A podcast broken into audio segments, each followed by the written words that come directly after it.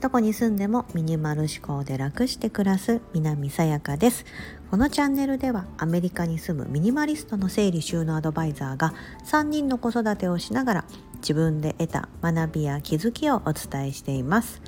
今日は一切テレビやニュースを見なくなった結果とはということをお話ししたいと思います。えーと、以前からですね私はあのテレビだったりとかあのネットのニュースみたいなものを一切見なくなったんです。多分ですねここ半年ぐらいかな、うん、期間としてはまだ1年とか2年とかそんな経ってなく半年ぐらいなんですけど、えーと、通常私はスマートフォンをいつも使ってるので何か検索する時とかもだいたいトップページにですねヤフーとかだとバーってヤフーニュースダーって流れるじゃないですか。うん、で以前結構気になっちゃってて見てたんですけどあとはなんか1日1回はなんかちょっとちょろっとそのトップページぐらいはチェックしとくかぐらいな感じでさーっとこう流し読みしたりとかしてたんですけどそういうことも一切やめてあとテレビはですねあのアメリカに住んでるってこともあって日本のその民放とか見れないんです。まあ、見ようと思ったらあのつなげば見れるようになったりするんですけどそういう契約料とか払えば。でもそういったことをやってなくてあのうちに置いてあるリビングに置いてあるテレビはあの子供たちがテレビ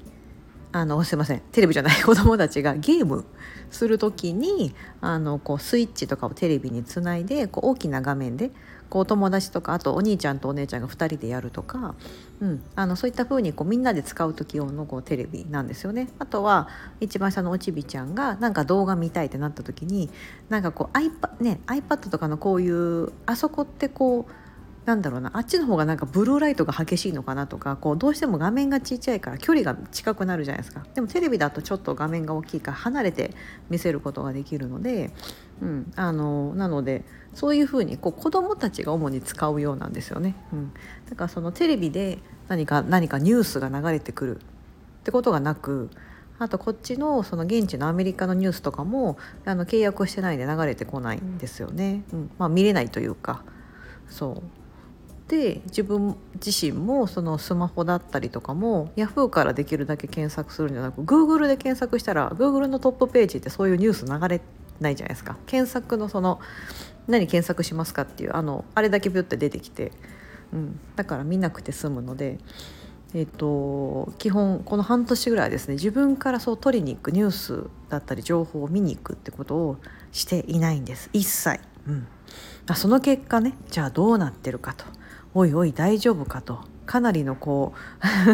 情報不足だったりとか世の中のこと全く分かってないんじゃないとかねあるかもしれませんがあの皆さん意外と全然そんなことはなくてですね。むしろあのあ全然生きていけるというか 私はどちらかというとネガティブな感情に引っ張られてしまうタイプなのであのニュースやうんまあ、そういうどうしてもこう情報とかって人の、うんまあ、悪悪いことだったりとかショッキングなことの方が多分その辺が8割いや9割ぐらいいってるかな。うん、で残りの12割がちょっとこう幸せだったりハッピーだったりはいいねっていうようなことだと思うんですよ割合的に。なのであのであとその自分が気になったことをポチってするとあの AI, AI は怖くてですね ちゃんとアルゴリズムが働いて「ああなたこういうの興味ありますよねだって以前クリックしたでしょ」みたいな感じでそのそれに似たような情報がまたパッパッパって上がってくるんですよね。うん、その人の興味があることをおすすめしてくれてるんですけどもそれによってどんどんどんどん余計見てしまう。これってあのどのなんだろうな情報にも当てはまるみたいで例えばその SNS もそうですよね。うん、例えば私のこの、えー、このスタンド FM のチャンネルを登録いただいている方はああなたこのさやかさんって方をチャンネルをフォローしてるからこっちもどうですか？みたいな感じで似たようなことだったりとか同じような私はこうあの暮らしのことだったりを発信してるのでそれに似たような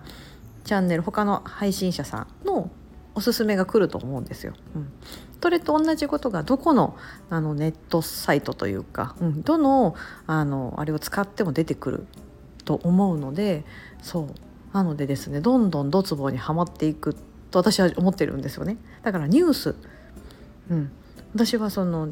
えーと、世の中のですねこうショッキングなニュースとかスキャンダルだったりとか、うん、あのすごくちょっと苦手で,、うん、でそういった情報をねもし一切今私自身は見なくなってますけどもあの、ね、ちゃんとねあの身近な人が教えてくれるんです。大丈夫なんですよ。そう。絶対自分の耳に入ってくるようになってるなっていうのをこの半年間で感じたので私は特にこう家族と生活してることもあったりとか、うん。まあ、お友達だったりとか仕事で知り合った人とか、うん、いろんな方とこう、ね、こう関わり合うことがあるので、うん、そういったこうショッキングなことってみんながこう、ね、ある程度あのこう知ってるじゃないですか世の中のニュースというのは。うん、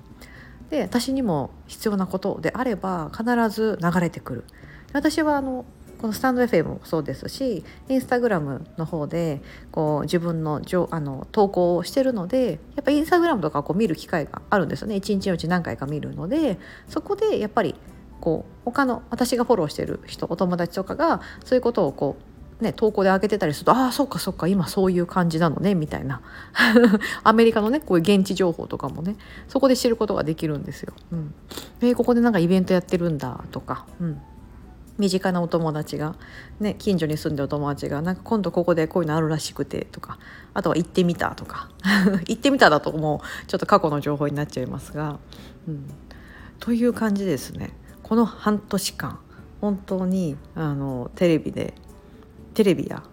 あのネットニュースみたいなものを一切見なくなった結果としては何も問題がなかった。結論はこれなんですけど本当に何も問題がないんです。むしろ私としてはすご非常にハッピーですしそこに取られる時間もなくなったので、はい、あの時間の使い方としても他のじことに時間を回せたり、うん、私は最近本読んだりとかあの Audible っていうこう聞く耳で聞く読書とかもハマってるのでそういったところに時間を使う、うん、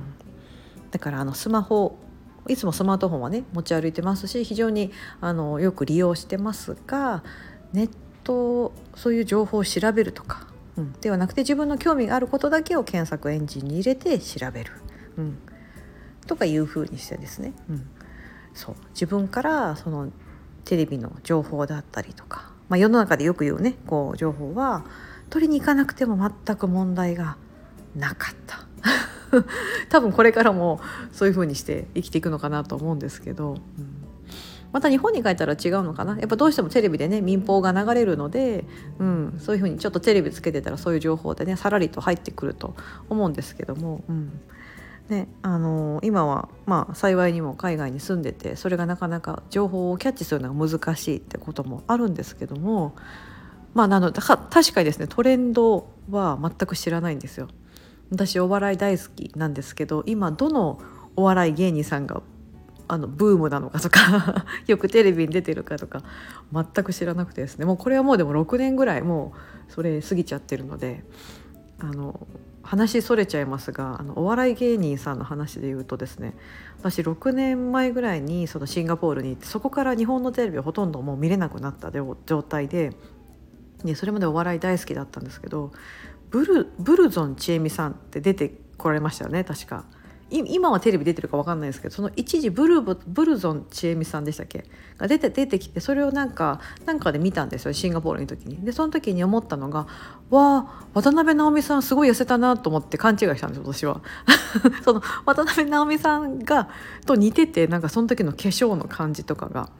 であそのブルゾンちえみさんっていう新しい芸人さん出てることを知らなくってわ渡辺直美さんめっちゃダイエットしたのかめっちゃ痩せてるじゃんと思ったのは私なんですけど それぐらいそのなんだろうなそういう日本の情報にめちゃめちゃ疎くなったというか自分が好きだったあのお笑い番組も、まあ、見なくなったので疎くなったんですけどもまあまあまあそれはそれでですね。またそれとはまた違う他の情報をね得てるので、うん、あれなんですけどあの、まあ、ちょっとこうお笑い系に関しては寂しくもありますがあ、まあ、別にでもねお笑い芸人さんのそのそのトレンドじゃなくてもまあまあお笑い、ね、何かでこう笑うこととか好きなので。うん。自分からねこう好きな YouTube YouTuber の人とかだけ見に行ってお笑い芸人さんもやってるじゃないですか、うん、そういうふうにですねこう自分の好きだけをこう見に行ける、うん。はいいなと思っています。なので皆さんももしこうネットとか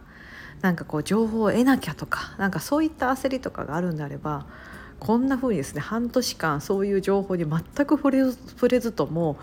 う、抜けシャーシャーと生きてる 人もいますのでちょっと皆さん安心いただいてそんなにあの情報をね追い求めなくても全然問題ないです。むしろ何ですかねこう精神的にも非常に穏やかに、うん、生きていくことができますのではい。今日はちょっとそういうお話をしてみました。まあ、あのネットニュースやえーと、テレビを全く見なくなった結果どうなったかと言いますと全く問題がなくむしろ良かったなというのが今日のお話でした。はいここまでお聞きいただき本当にありがとうございます。素敵な一日をお過ごしください。